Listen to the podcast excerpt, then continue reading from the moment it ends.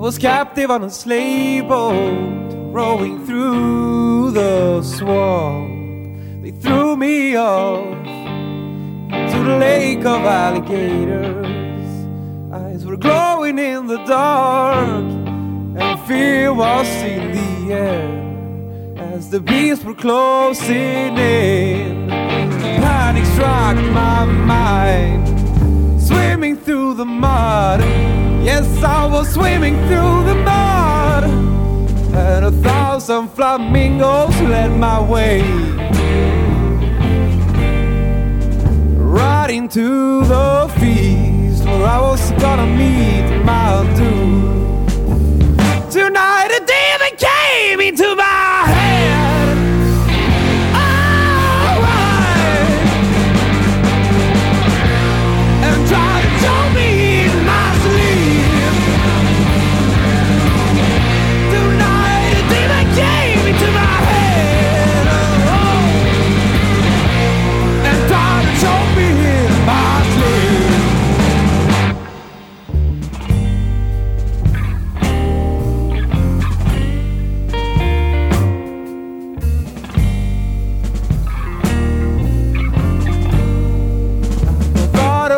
a feast of friends, but Lord, they proved me wrong. What seemed to be my rescue turned out to be a trap. Suddenly I was alone inside that demon's house.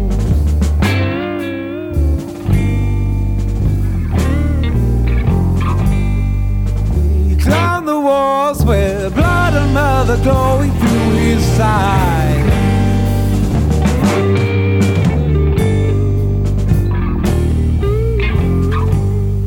And I couldn't escape, and every move I made was wrong. Tonight a demon came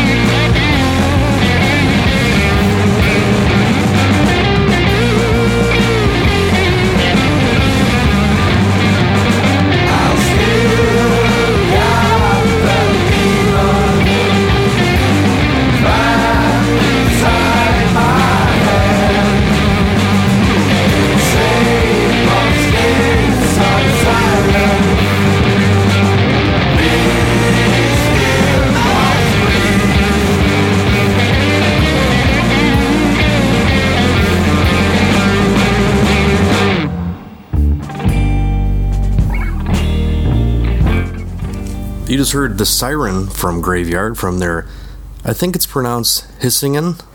Eh, who knows? Hisingen. Or Hisingen uh, Blues. Uh, this is a Requiem Metal podcast 2011. Best, Best of, of. part two. I am Mark. and I am Jason.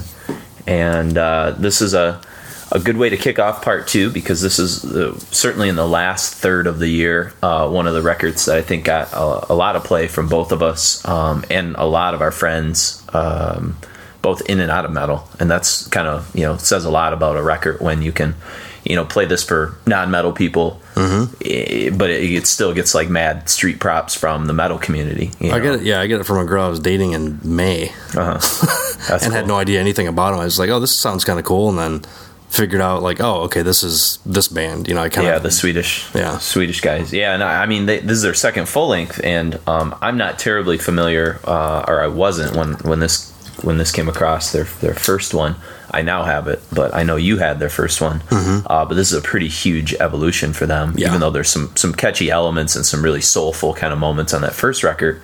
Uh, as you can hear in, in what we just heard, the siren. I mean, just a lot of dynamics of emotion that sort of uh, carry it throughout the record. It just sounds authentic to, especially authentic to its time of this kind of like 60s, 70s rock Mm-hmm. Yeah. kind of music, which, you know, people I think try to emulate a lot, but it's really hard because we played this for uh, a buddy of ours who's the manager of a record store who lived through all that music. Yeah, And he's a was, big big fan of Yeah. progressive music, and I could just tell he was feeling it as soon as we, rock, yeah, as soon as we threw it on. It's just, you know, it just feels honest. Well, something about like the way I mean the, the drummer really earns his his keep on this song uh, as well as the whole record. I mean, Mm-hmm. he just he's just dynamite. You know, some of the the different feels that he sort of gives it. The vocals are clearly you know like Robert Plant esque. You know, I mean they're, they're Chris. Cornellisms and yeah, stuff, Yeah. yeah. a lot of.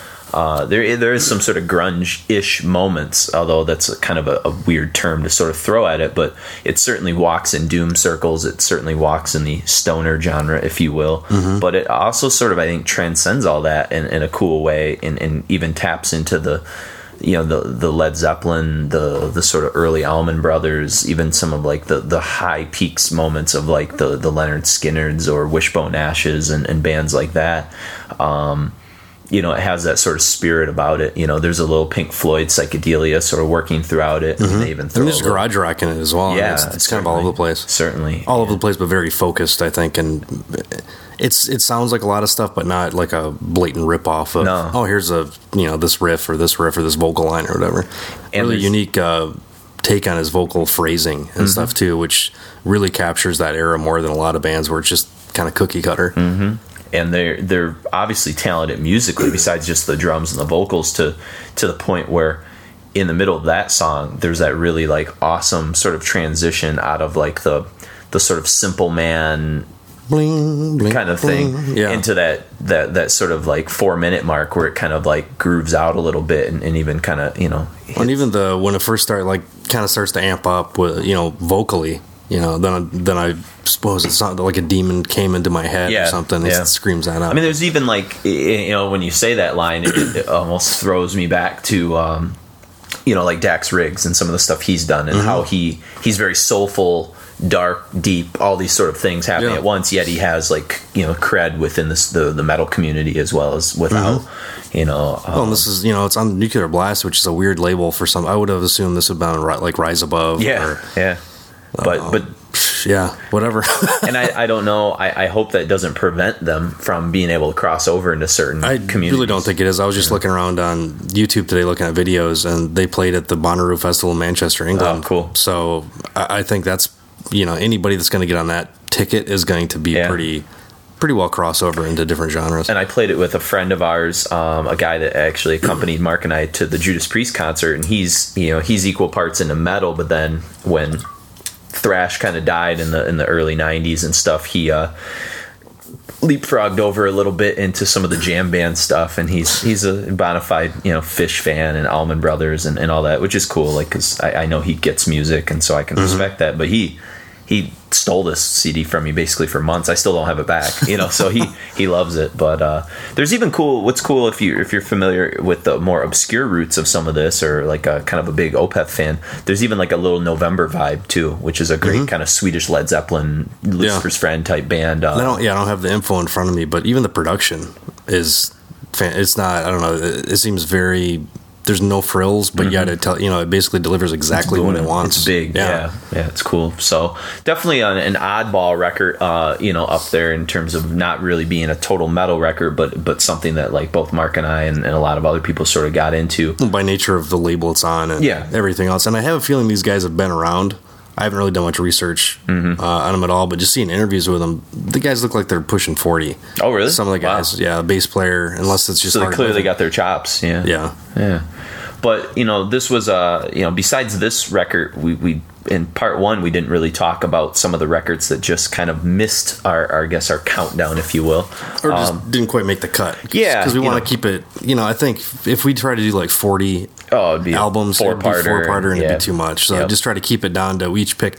You know, ten. There's a lot of crossover between the two of us, and then Mm-hmm. uh, we threw that that Opeth song just to kind of for a discussion point. Yeah, in the last absolutely. episode, because it's certainly that the contradictory record. You know, Mm-hmm. I mean, I guess a record that that you know I felt a little bit guilty not putting on that that sort of fits in the same walk with well, like a graveyard is that that third Sog record. You know, 'cause Yeah. I, but we just did that show on them, and, and it was you we know played a lot off a lot of that third record, and so it's it's great, and I, I might even put it in my top ten depending on what day of the week you ask me. But you Yeah. know, when we we put this together, I sort of wasn't you know feeling it at that moment. Yeah, mine was a mix of. I don't know if we even went into exactly why or how we pick stuff, but coming from just you know coming from my own standpoint, it was the stuff I either listened to the most, Uh-huh. Or I had just got into, and it like I haven't. It was just kind of like blowing my skirt up a lot. Sure, yeah. So like you know the entrails I've probably listened to like half a dozen times, but there's nothing really else this year that came out that was that way, and that really kind of you know satiated that Swedish death metal Sure. thing for me. And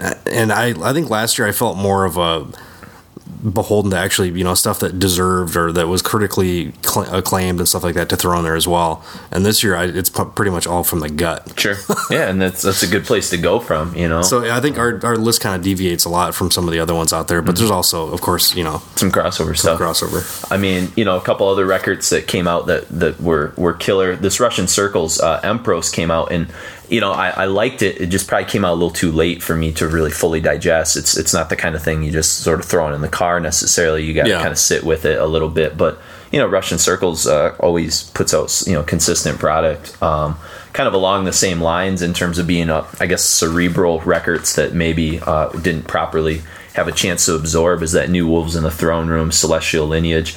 Um, yeah, I, it didn't grab me. I, I've sort of used it as like house cleaning music or background music and stuff like that. And I'm sure there's more to it. It's just I, I have to sort of digest it. And uh, you know, they're a band that like I dig, uh, but I, I do think they they might enjoy a little bit overhype at times. I would you agree know? with that. So um, I think their first uh, first album, first EP are pretty enjoyable, but after that, just kind of the same old, same old Mm-hmm. Yeah. to my eyes, but Yeah. to my Yeah. ears, I guess.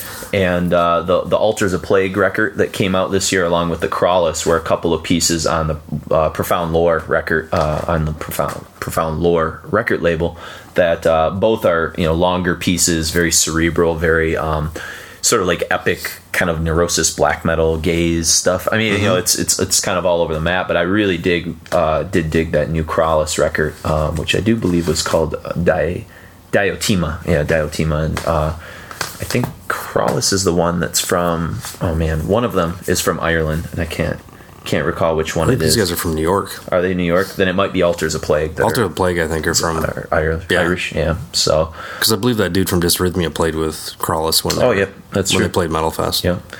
Um, you know, a, a record. I, I I mean, I'll be perfectly honest. I got it in the mail recently, but I haven't even really listened to it yet. Uh, Mm-hmm. And they're always consistently interesting. Uh, from is it Bulgaria or Romania? I think that's Romania. Is uh, Negură Bunget. Uh, I'm pretty sure I don't know much about them really. Um, yeah, they're kind of a mystery in a way, but they put out an EP that uh, I haven't completely absorbed yet uh, called Poarta de Dincolo, which uh, is strange. It, sounds, although Romanian is a romantic language, so maybe that is Romanian. It just seems sounds Spanish or Portuguese almost. yeah. You know. Um, what about you? Are a couple records that you know we? Well, the um, Relapse put out uh, quite a bit of good stuff actually this year. Um, the Exhumed record, that kind of Yeah. comeback record, I think was really that all, good. Glut- all guts, all glory. I think All Guts, No Glory. no I glory. think. Okay, yeah. Um, it's great. Yeah, really good record. It's a lot like that deceased, you know, just kind of triumphant and nice and listenable. Yeah, it's just I've never really.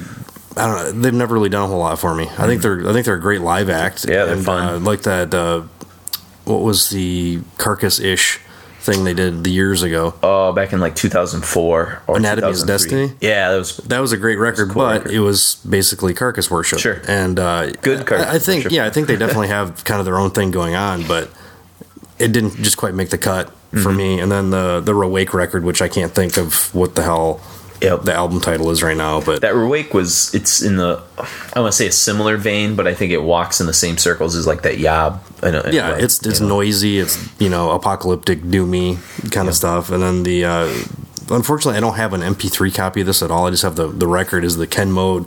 Oh, Um, okay. oh shit, I haven't even heard that is record. To tell Venerable, I think it's called. Uh, yeah. I saw them live not too long ago. A buddy's band of mine was playing with them, and uh, they're fantastic. I've Yep. heard them in the past and didn't really wasn't really feeling it, but yeah, they sounded absolutely fantastic. And I think I don't know what label that's on. I don't have any notes. yeah, for any of that Ken stuff. Mode, the but, mystery. Uh, yeah, and the last one was that decapitated. yeah. That okay. was- And you was- had to do a review for that, right? Or a I did illustration. the yeah lead review for it, so I heard it a little, a little bit early, and it was I hadn't heard anything decapitated done since they sounded like Oh Vader. one or oh two, yeah. yeah, and then actually the dude from Decapitated went over and played with Vader Mm-hmm. for a couple years as well. But it's a it's an interesting mix of the kind of Meshuggah Pantera thing Okay. with brutal death metal. Okay. interesting for sure. Drum production's unbelievable on it. And I used to like Decapitated all right uh, back in the day. Uh, I just haven't grabbed that from you yet Yeah. to, to sort of process. Um, I know a record uh, both you and I were sort of debating to put on, kind of like that Sog is uh, Burzum Fallen. You know, we did the the Burzum show earlier in the year, and Which had a uh, couple. I think we that. played two tracks off that on that yeah. show. And it's you know again, uh, this was uh, I don't want to say inconsistent, but some people didn't like some of the new vocal sort of stuff, and so you know I, I thought it was fine. You know, it's it's a It's a Burzum record. yeah, it's a Burzum record. Um, I was sort of into uh, it's just an EP, but you know I, I always dig what Between the Buried and Me are doing. I think they're doing sort of progressive stuff, maybe the right way. There, there seems to be a little, a lot of uh, authenticity to what they're sort of putting. Well, they're one of those few bands that came out of the metalcore scene That's doing that's something doing something interesting. interesting. Yeah, Yeah, yeah. Most the- of those bands just kind of are derivative as hell. and they had an EP out called the uh, the Parallax uh, Hyper Sleep Dialogues, uh, which who put this Metal out? Blade? Metal Blade. Yeah. Uh, speaking of Metal Blade, this is a record that probably barely got the axe from. Uh, it was probably maybe number eleven or number twelve on my top ten, uh, and I wanted to put it on, uh, but I kind of felt like it might be. Not disingenuous, but I might only be putting on to be contrary or, or to, for you know some kind of weird, bizarre street cred. Not that that's why I like it, but Metal Blade put out a, a really cool French band called Glorior Belli, uh, the Great Southern Darkness, and I uh, this is something Chris, uh, a friend of ours, uh, writes for Decibel and stuff, uh, introduced to us when he came up for Thanksgiving, and uh, I had never really come across these guys. And judging by the cover, it was it was something like if I saw, I, I don't know if I would necessarily grab because it just sort of seems like. I don't want to say run of the mill metal blade, but just something that It looks like a Wild Rags cover from the mid '90s. is that what it looks me. like? yeah, uh, it, it, it reminds me of like the the sort of underwater creatures from the fourth Harry Potter or something. Like it, it kind of looks like the Medusa from um, Clash of the Titans. yeah. too. There you go, there you go. But this is a cool mixture. You know, French band uh, and those you know French bands like you know Deathspell Omega and Blue Star Ar Nord or whatever the heck that. Uh, Oh, Blood Us Out North. Or is that what whatever. it is? Yeah. You know, they're very uh, obviously strange. You know, and this is a, a very strange mixture in a way of, of I guess like uh, kind of doom rock a la Down and some of the the swamp rock kind of stuff mixed with like French black metal. yeah, know, it's, it's- I've never really heard anything quite like it. Yeah. It's I think it's it's interesting, but some of the vocals and stuff turn me off a bit. Oh, really? Yeah, it's uh, and I listened to it a lot in the last listened to a couple bit, months, so. you know, but it was it was a cool record. And then speaking of you know some esoteric stuff, the Atlas Moth, uh, you know, an ache for the distance that Profound Lore put out. Um, again, got it. Haven't absorbed it a lot. Saw these guys live. They opened for uh, Coalesce. You and I saw them, and Yeah, I they actually great they played with uh, Ken Mode. as Oh, well. did they? Yeah. You saw them? Cool. Yeah. Um, and then last but not least, I think one of the records that, uh, you know, hey, it's it's a nice return for these guys because I, to tell you the truth, haven't given a shit about anything that they've done probably since 1993, which I think is when Sound of White Noise came out, 92, 93. Mm-hmm. I think I like Stomp 242 at the at the time. It's got a couple okay songs, but it's not something that you know resonates through the last 20 years or whatever Yeah, and they've, they've just been wildly inconsistent. yeah you know a lot of vocal sort of uh, issues you know after john bush left they got that one guy dan something i can't remember his name because it doesn't It doesn't matter, really. i think dan but my, i'm probably wrong because i just didn't care about what anthrax was doing in the mid 2000s but uh, joey belladonna makes his uh, appearance for the first time since persistence of time back in 1990 It's, it's probably his best vocal performance. I haven't, granted, I haven't listened to any of his solo stuff at Yeah. all. Yeah, me neither. Um, but vocally, it seems like he's even got a little bit more going on than in. Yeah, he's even pushing Time. into Bush territories and stuff. Yeah. You know, not that he's able to get to all those places the way that John Bush could, but but, But it seems like like Anthrax at this muscles. point, that's kind of who they are. Is a little bit of that John Bush era is I think kind of ingrained in them permanently. Yeah. Yeah. and uh, I, I'm glad they didn't completely stray, stray away from that. But it's nice to get back to a lot of the palm muted, you know, old Sure. like Among the Living ish riffs and stuff like that. So Yeah, I mean, there's some some great freaking tunes. You know, Judas Priest, I'm Alive. Uh, you know, The Devil You Know. There's there's just a lot of really really cool shit on this. It's uh, worship music, I'm sure most of you out there already kind of are aware of it. But Oh, and Alex Ross uh, of comics fame did the cover. did he? Oh, nice, nice. It's back on Megaforce. I don't know if that's where they've been the last few years or not. I think or- they might have had at least two records out of Megaforce, Okay. but I know they've been off a major for some time. Have they? Okay. Yeah. You know, so that's that's kind of nice in in this sort of thrash revival, thrash renaissance that you see bands like, you know, obviously a couple years ago we saw a really great Testament record. Exodus seems to have sort of found their Mm-hmm. Yeah. their their you know, Slayer probably put out their best 2000s record, you know, in the last one. Say what you want about Death Magnetic, you know, it it's I think pretty fifty-five good. pretty yeah, good. pretty good. You know, and Megadeth had Endgame. Uh, I didn't really listen to this new one. I didn't really care for it. I'm kind of done with Megadeth. Really, it's, I don't know. Well, Dave's such a polarizing guy these days that it's kind of hard to Yeah, look past some I think that. he's a great musician, but I don't agree with a lot of his views that Well. he seems to push on a lot of people. certainly, certainly. But uh, yeah, so if you haven't And don't forget uh, Inquisition, which Yeah, was on our last year's show, uh, as because we had an import copy of it. Actually, it was released domestically by I'm not exactly sure, but it's uh, Ominous Doctrines of the Perpetual Mystical Micro or Macrocosm. yeah, and we also featured them on our uh, Maryland Death Fest show Yep. as well because they probably alongside like Voivod were maybe the They're the best sounding musical black highlight. metal band I've ever seen live. that was pretty awesome. yeah. Yeah. So uh, And uh, a buddy of mine saw them in New York. They just played th- through their when it was just like a couple, well, maybe a month or two ago. And he's like, "Do I go to this art opening or do I go see Inquisition?" I'm like, Gotta go see Inquisition, Inquisition." man. And he's agreed. He's like, "It was one of the best, you know, Yeah. black metal bands I've for ever a two seen." piece, you know, Yeah. I mean, just just incredible, you Yeah. know. So um, Miasmal put out a pretty good record too. Mm-hmm. Uh, you know that new Machine Head Unto the Locust. Um, I'd say like seventy percent of it was was pretty awesome. Um, not as good as the Blackening. Um, it'll be interesting if they where It's, they go. it's kind of more of the same. Yeah. You know, and, and it's great to hear them back because they're a band that I I defend their first record, you know, even though they went through a, a dark period of, of Yeah. new metal uh, bullshit stuff in the late 90s, Took the early Soulfly 2000s. detour.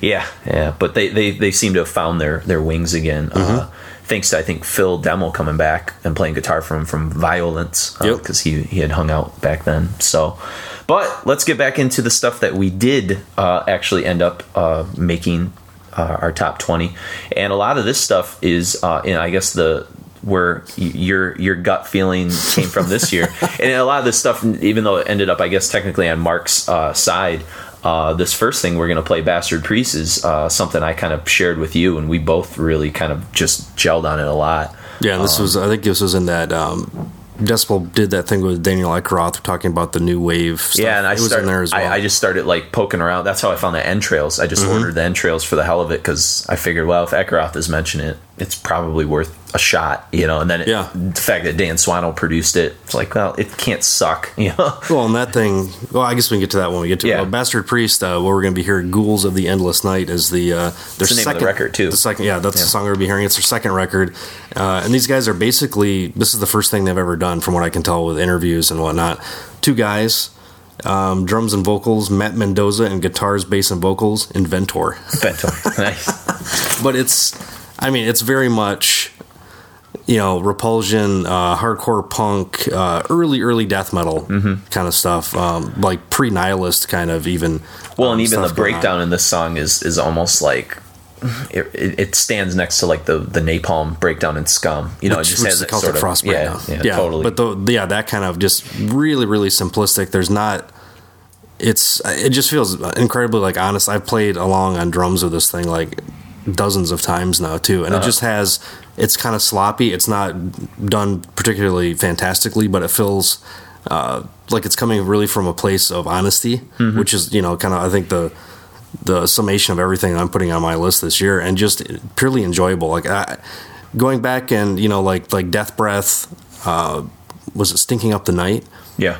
Came out in like phew, I don't remember when the hell that came out years ago. 2003, 2002. I It's think, been a while you know? ago, but that's they they're kind of similar on that vibe, but not as spit and polished Mm-hmm. as as uh, as they are. But I'd love to hear more of this kind of stuff come back and really, really, you know, really a lot of you know early death metal punk roots kind of popping through on this guy. And it seems like with this stuff and, and you know miasmal and, and you know what it, it, that stuff sort of making a, an appearance in the midst of some of this thrash revival, death Mm-hmm. thrash kind of stuff. You know, Well, the funny thing, a lot of it, even uh, the entrails, which we'll be playing a little bit later, um, they formed in the '90s.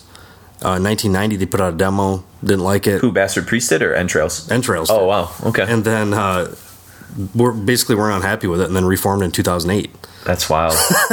so a lot of these bands are, you know, years and years after the fact are coming back. Like Evocation was the same kind yeah, of deal. evocation was the same thing, and it's kind of like what uh, in part one when we talked about you know Valenfire. You know, it's Mm-hmm. like these guys kind of get to our age or older and then rediscover their roots or maybe i don't want to call it a midlife crisis but maybe it's just like they they sort of are reconnected back and they realize that there's still a vitality to this scene Mm-hmm. that maybe when they were 18 they kind of thought uh, i don't think this is going to be a career path for me and then they kind of got get out of it and then Yep. maybe recognize well shit this stuff's still.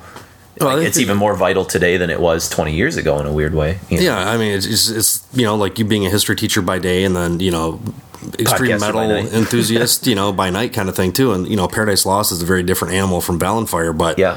you know, two parts of the same person. Absolutely. You need to get your stuff out there. Yeah, yeah. Go for it. There's definitely no no disconnect for me in Yeah. a way. And I feel as as I've gotten older, I'm more and more comfortable in that role because people know me more and more as a a, a normal adult that that functions and it Yeah, you can like, function in society. and shit like that. You know what I mean? Like, yeah, you don't have to be boring because you're an adult. yeah, yeah, exactly, exactly. You don't have to conform just for that reason.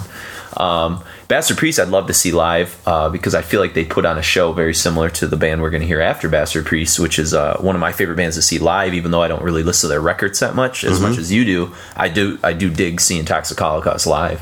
And Joel uh, Grind in Company. This is the first, I think, the first record where they've actually written us an album as a band. Okay. and it's not just him and you come in and do this and this and this kind of Yeah. kind of deal. Uh, but this record didn't receive, I don't think, a ton of. I mean, it's Was it's it their first major? Well, not major, but who put this out? Relapse? Yeah, is this the first one on Relapse? Right? No, they put out the last two have been on. Oh, were they? Relapse. Oh, I think because I have the vinyls. I don't think I don't have any of their Relapse CDs. I. Okay. just have the records of, Yeah. of basically uh, everything they've done. But they're they're one of those band, few bands that can actually capture that speed metal kind of era stuff. And vocally, this time around, there's a little more Cronosisms thrown into it. Mm-hmm. Songwriting's a little bit more, I think, a little bit more concise. Um, but I mean, they've always been catchy. Sure. Yeah. And I don't really know what. There's nothing really like you know that's going to blow your No. your hair back. But it's what kind of what you expect from Toxic Holocaust, but a little bit better than the last record. Yeah. Yeah, and the name of the different. Mm-hmm. Conjure and Command, and uh, the song we're going to hear is Bitch. Yeah, which most- is about uh, a witch, right? Yeah, the Killing bitch will be burned at the stake. Yeah. Classic theme. It's got yeah, just great. I, I don't know. It's just it's like like party speed metal music. Yeah, basically. sure, know, I, for I love the stuff. So and and all the times we've seen them live, it's just a hell of a show. it's one of the few bands I actually mosh at. yeah, yeah. You get you kind of get right in it. It's cool. And then the the aforementioned, as you said, Entrails, which is a Swedish band that uh, Mm-hmm. did their stuff in Swanö Studio, and even the spine of it, it looks like uh, Left Hand Path spine. Like it just The has a- original, yeah, the original earache. Yeah, it just has a really cool feel, and uh, the Tomb Awaits, uh, which is a you know kind of a cool title. Yeah, I mean, it sounds like an autopsy title, but Mm-hmm. yeah, I mean, this these guys have basically captured every little bit of whatever you liked out of very specific, like this dismember part, this entomb part, this Edge of Sanity bit. They've managed to take like everything I love of Swedish death metal and put it into pretty compelling. Yeah, it's kind of Songs. bloodbathy in a way, you know. Yeah. uh, like some of the earlier bloodbath stuff. It, and it's I would yeah I would agree with that, but I think the the aesthetic is a little bit more lo-fi because Sure. the musicians you're dealing with in Bloodbath are, Are a little pretty- bit more frills. yeah, yeah, they're pretty for sure. And then uh, a record that came out earlier in the year that we both really got into, which is Darker Handcraft. Uh, from uh, It came out like February. Yeah, it was pretty early in the year. But Actually, I think I had a promo of it before the first of the year. Oh, did you? So Okay. I've had it for forever, but this Another is prosthetic records release, which uh, Mm-hmm. put out the Junius that we talked about earlier, and uh, Kurt Ballou produced it. you know, yeah Converge. and the you know I I don't mind the last couple trap thems. I think they're good, but this is the one where they really got the HM2 heavy metal pedal Mm-hmm. going and really got the the entombed guitar tone going, but not. Completely, Not not, not just aping it, but they've they've like incorporated it more into their sound now. Yep, yep, for sure. And uh, and this got recognized by Decibel uh, pretty pretty heavily as well. Mm-hmm. These are another band that just live, fantastic live. I don't know if you've seen them. I don't think I have. I think did you see them in San Francisco? I want to think say. so. Yeah, I don't think I ever have had a chance to see them. I mean, they have that kind of converge, Mm-hmm. kind of like spontaneous energy, and just you know, kind of off the rails, but always play like really tight and right yeah, on. yeah. And then uh, a band that did get recognized pretty heavily by by Decibel, and this is one I, I really kind of got into, and I, I know Mark liked it, but you you leaned a little bit heavier on Evolution through Revolution, their their previous Yeah. one.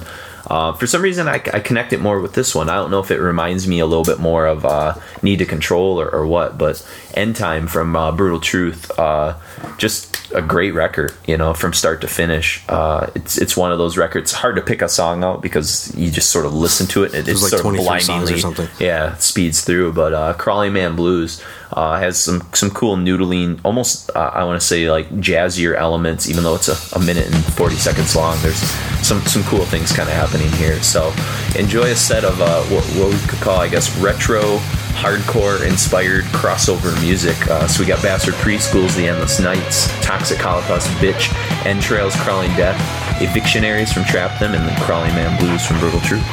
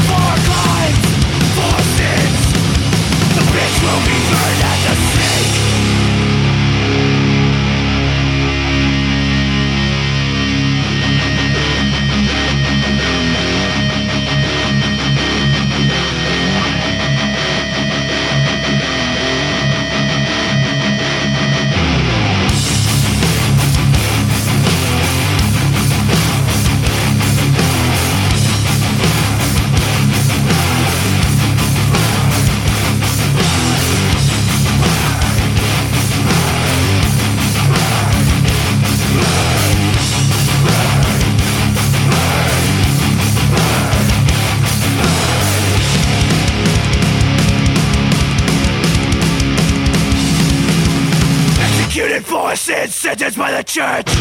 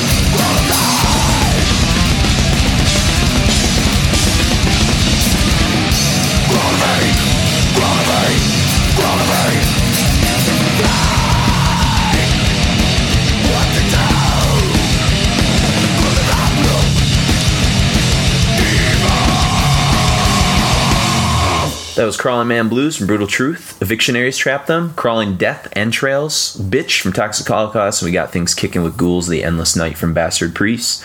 And uh, yeah, good good stuff. And and the next thing we have kind of coming up is, is sort of fits in that same category. Um, but there's always something that's made these guys, uh, Rotten Sound, uh, a little bit different, even though they're they're part of the grind scene and, and they, they they have some aesthetic and some of the same riffing stuff that you hear in some of the the American grind and, and the Swedish grind.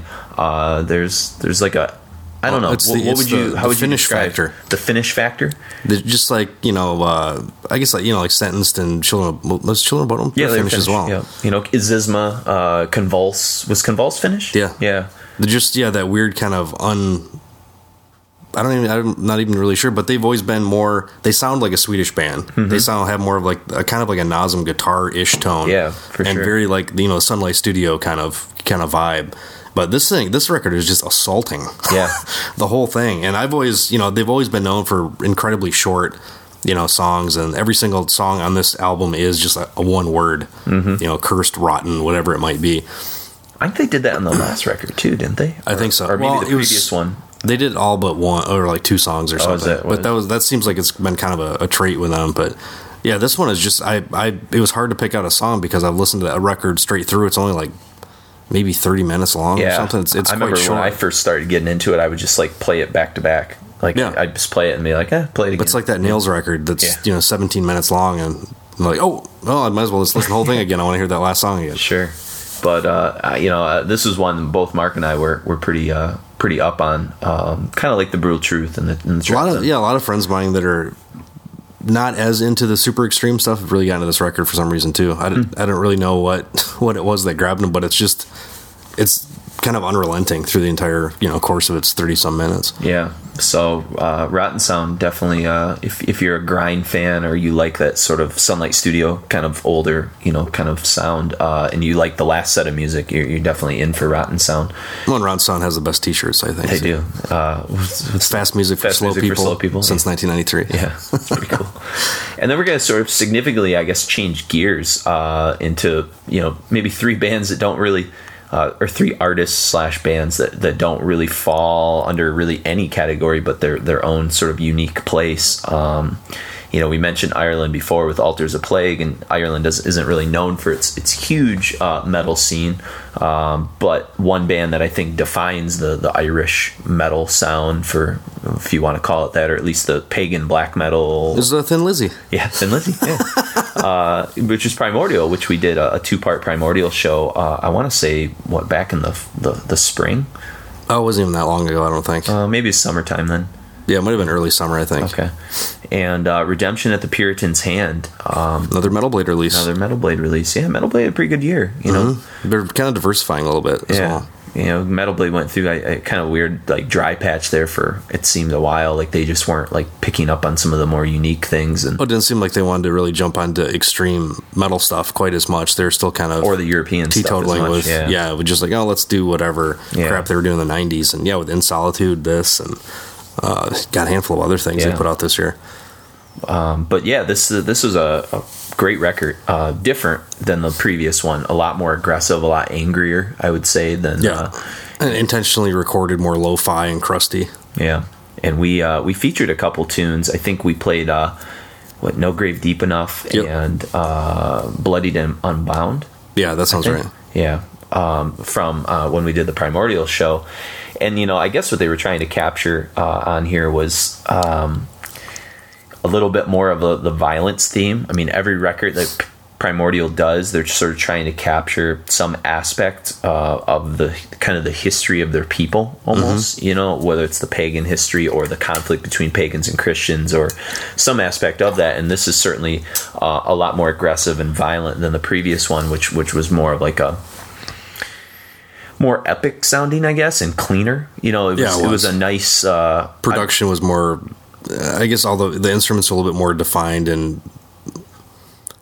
Yeah, they've always, they always have. I mean, it always sounds like primordial, but it's kind of just like the edges are a little bit, you know, cleaner or something. Yeah. This one, the edges are a little bit, you know, sharper, Sharper for rougher. sure, yeah. Hearing like string noise more than before and stuff like that. Yeah, and I can't remember when this record came out. I want to say spring, maybe again, like March or April, which is what sort of prompted us to, to I think, start pushing towards a primordial show. But Yeah, I think it um, was. But uh, you know, definitely, uh, if you haven't discovered Primordial or heard our Primordial shows, that they're a band that's uh, definitely you know meant to be reckoned with. And then sort of a release that uh, I'll be perfectly honest, I haven't even gotten a chance to hear yet, and I, I think I just sort of forgot it came out. You had a copy of it, I just never grabbed it from you, and here we are, end of 2011. I'm like, oh shit, I well, this is a, this. a record that's been either uh, praised or panned. I don't, there's not a whole lot of in between. Uh, is uh, Demonaz, who is Demonaz Doom Occulta from, you know, priorly from Immortal, still doing lyrics for Immortal. Mm-hmm. Uh, March of the Norse, and the song is All Blackened Sky. But the record, very, just how, you know, All Shall Fall came out, was it, two years ago now? I think so, 2009. Yeah. This is almost like an accompaniment piece to that record. Um, it's got Ice Dale playing guitars, and uh, I believe Armagedda doing drums from I, and Okay. previously from Immortal. yeah. Uh, but it's very much, you know, very Bathory Viking era kind of thing. Uh, vocally, surprisingly enough, sounds a lot like a Bath Oh, really? Okay. and just the it's almost like it seems like kind of like set up as a classical record to where there's just these slight movements otherwise the entire record is very similar as far as the kind of it's very you know this triumphant marching kind of uh, kind of vibe to the thing but the Very guitar playing or yeah. Holst-esque or yeah the yeah. the guitar playing is fantastic. It's simple but you know great great leads you know lyrics or whatever uh, take them or leave them but um, just just from a from a sonic standpoint, this could be like the second movement of the Immortal kind of trilogy, and it makes sense that because he was doing some more less than thrilling stuff when you know his previous incarnation of Demon Demonaz, which was more kind of gothic, Okay. uh, whatever. Which I've so this I've isn't the to a little first bit of it. release from Demonaz then? No, Now, when I know he had the um, the medical condition, right, which made him have to leave Yeah. Immortal. Uh, what was the last record he played on? Battles of the North, or was he on Blizzard Beast? He was on Blizzard Beast. Okay, Blizzard that- Beast was the last. Record. That was the last thing he was on. Yep.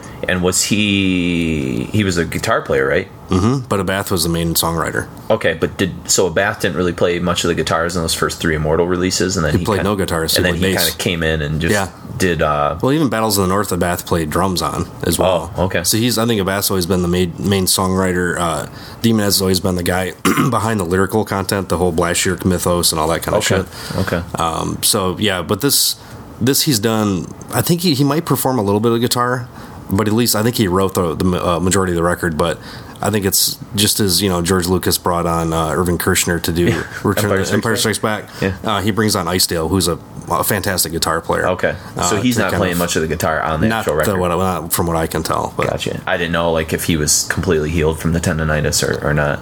The I think he can play able- guitar, but he can't play guitar to the The way he the wants to. fury that he did in Immortal. And Yeah, just how that I mean, speed picking stuff. you know, it's not it's not good to play that fast Yeah, for that kind of for sure.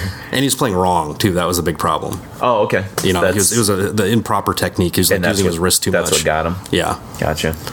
And then but uh, it's definitely an interesting record to check out. I would, uh, you know, go check it out on YouTube or whatever. and this is one you and Chris both kind of agreed Yeah, on, right? Yeah, got into. great production. I mean, just gu- guitar playing is just really it's it's simple, but yeah, just perfect. Nuclear you know? Blast. Yep. like Immortal. Yep. Okay. And then uh, I guess another record that um, I wouldn't say it's a comeback because certainly these guys have never done anything bad, but it, it, it's almost like a, a a stripping of some of the, the fat from the, their last couple records. Um, that's Mastodon's The Hunter. Oh, the concept idea is out the out the door. Yeah, yeah. At least for this record, and Yeah. even though The Hunter is a reference to uh, I think Brent Hinds' uh, brothers passing away. Mm-hmm. It Brent Hinds? Yeah.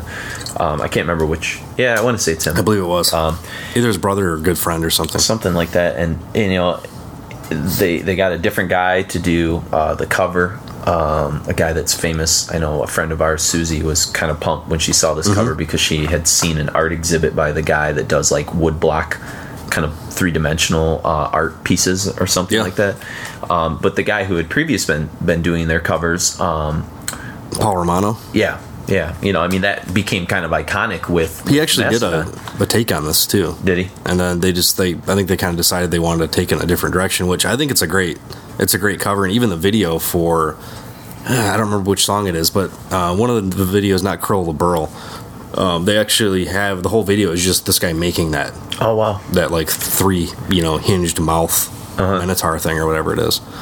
and I mean they purposely sort of want it to. Uh, was it Deathbound or Black Tongue? Might have been one of those two because they, they've Might got be. a couple videos on there. Uh, but yeah, they, what they purposely sort of wanted to was to strip some of the progressive elements down um, and really sort of focus on writing uh, catchy songs again. You know, and I think they accomplished that really well. It's you know, it's in theory the same kind of uh, approach that maybe like I don't want to say Opeth was taking, where Opeth was trying to think consciously to sort of switch gears a little bit. But I think these guys did it a lot more seamlessly and uh, successfully in a way, in, in that they, I don't feel like they betrayed their fan base. Not that Opeth betrayed their fan base. I mean, their fan base had to kind of see that coming in theory. Yeah. But you know, this I like the stuff that they've done. Like I like how musical and technical like Blood Mountain was, for instance. But at the same time, like I also like this. You know, like Mm-hmm. I can listen to Mastodon for whatever mood I'm in. If I want to hear like Circle the Sasquatch or whatever, like, and it's just freaking mind blowing. And this is still yeah don't don't yeah, it's not dumbed down by any not means. not at you all. know? And because that that was kind of my fear initially going in was hearing that a lot of the stuff was left over from the previous record and uh, stuff that just didn't make the cut. And it's if you're used to the last couple Mastodon records, it's definitely not the same kind of like seamless flow from song to song and thematic things that are kind of throughout the whole record. This is very much its own kind of. I mean, it's it's more of a singles record. I was gonna say really. every song kind of stands on its own. Yeah, you know? I mean, there's ones that have like almost sound like Torche. Uh, definitely stuff that goes back to you know some of their early Spectrelight sounds like something right off Remission. Yeah. you know.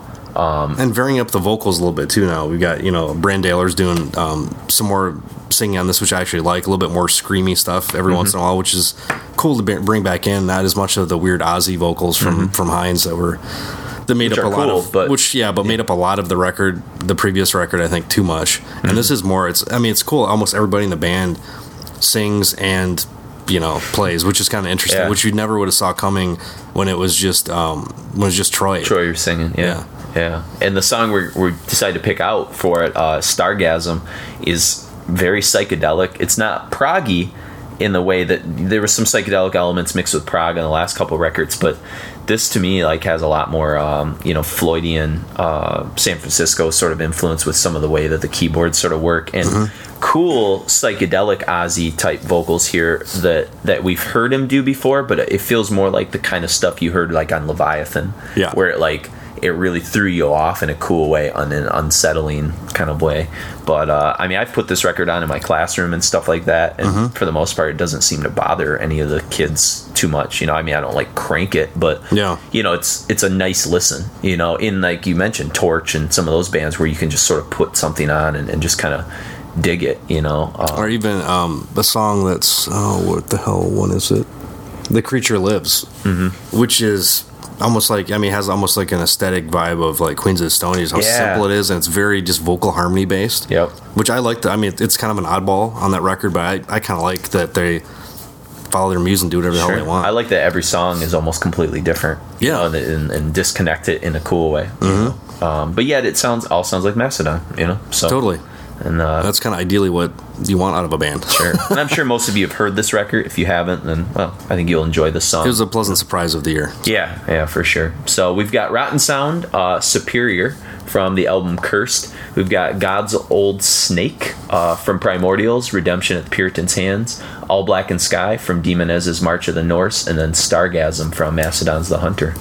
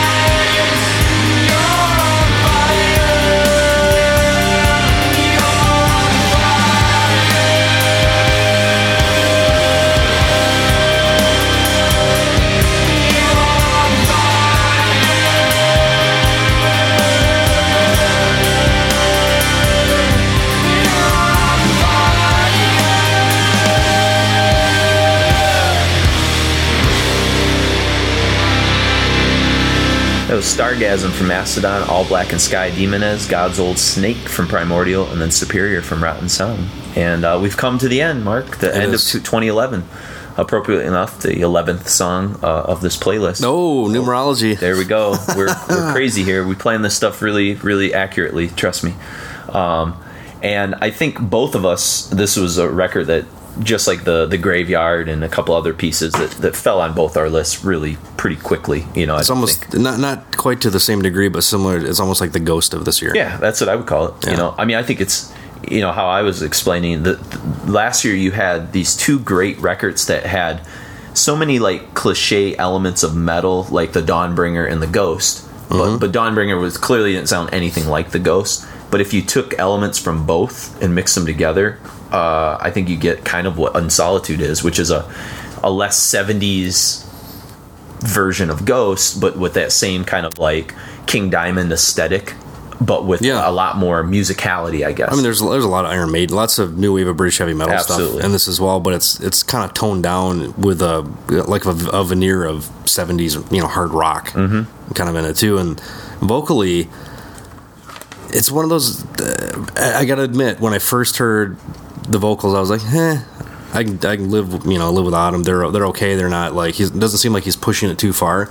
But now I just think they're incredibly unique. yeah, they just fit exactly what the music sort of needs. he's not a traditional kind of great singer, but for what he does in this band, I think it's fantastic. And seeing him, I saw him when we saw him live at Deathfest last Yeah. year. I really wasn't that familiar with, like, I wasn't picking out songs or whatever that they're. I don't think we had heard it yet because remember I was on search for That's that right. in the miasmal, and Yeah. I, I was. So I don't think we heard it at all. day for that in solitude. Uh, so I was, I really had no idea what to expect, and I thought they were great live. And then hearing the the, the CD on the way back, or you know, a couple weeks after, or, so, or whatever it was, I got really into that. Where I was listening to it just over Just and over and over. lot. Yeah. this is a car ride CD. This is sort of you know, um, it's it's just it's just a record you can listen to over and over again and not kind of get sick of. You Mm-hmm. and the record, if you haven't heard it, is uh, the world, the flesh, the devil, and again, Metal Blade uh, put this out. So kudos to Metal Blade for having a, a pretty successful year, uh, along with Nuclear Blast. You know, Nuclear Blast had a pretty I think good the year. another thing that came out on Nuclear Blast or on uh, Metal Blade this year was that Pentagram, which I never even heard.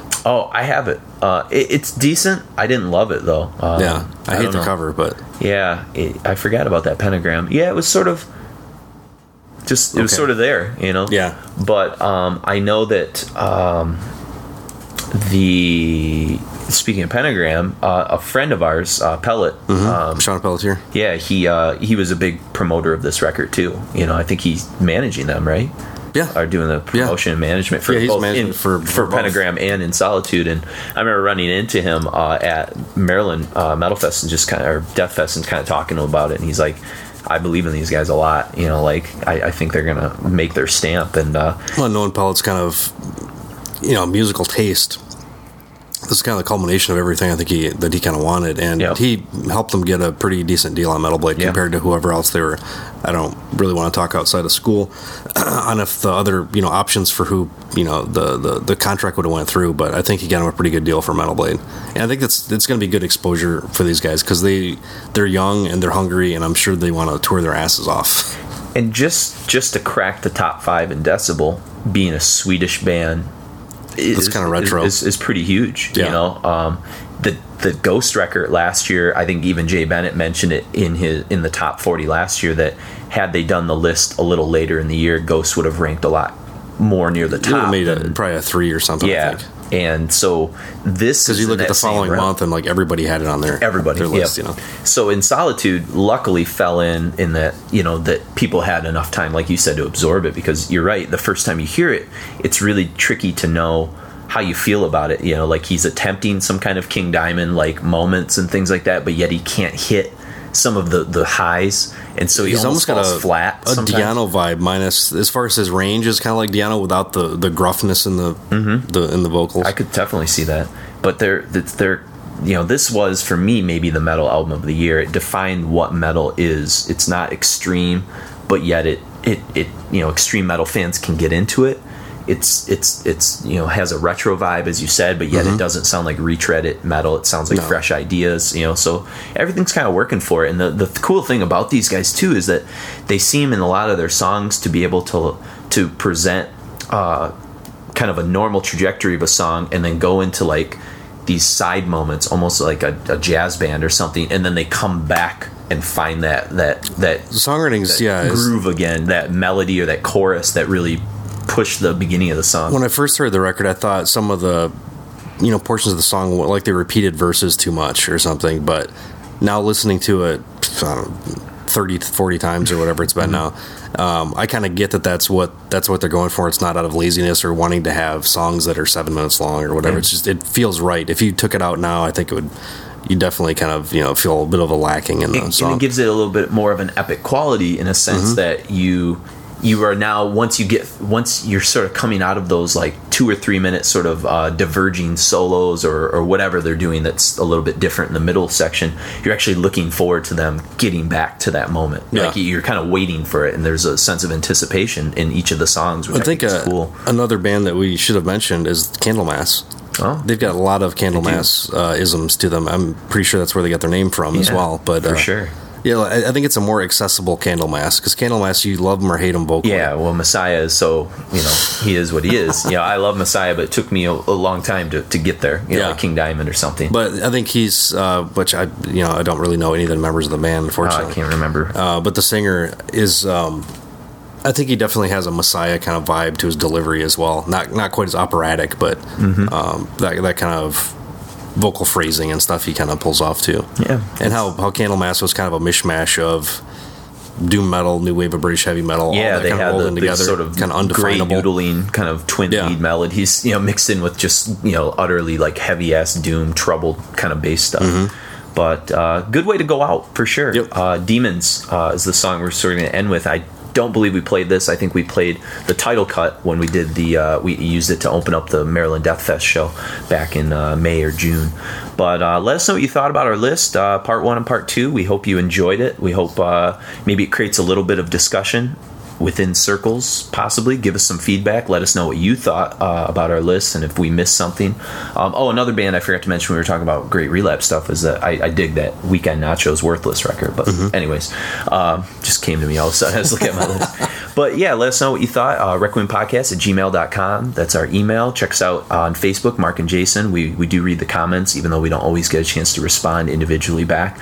Uh, and uh, check us out on our website, uh, requiempodcast.com, where you can get merch. You can become an executive producer here in the uh, 2012. Uh, we've got some really cool episodes coming up uh, for sure. Like some guest, uh, a lot of guest stars coming up in the next probably four or five episodes, really kind of scattered about and uh, Well, going in yeah. some different directions. Next episode, we're going to have one that I have, am still editing.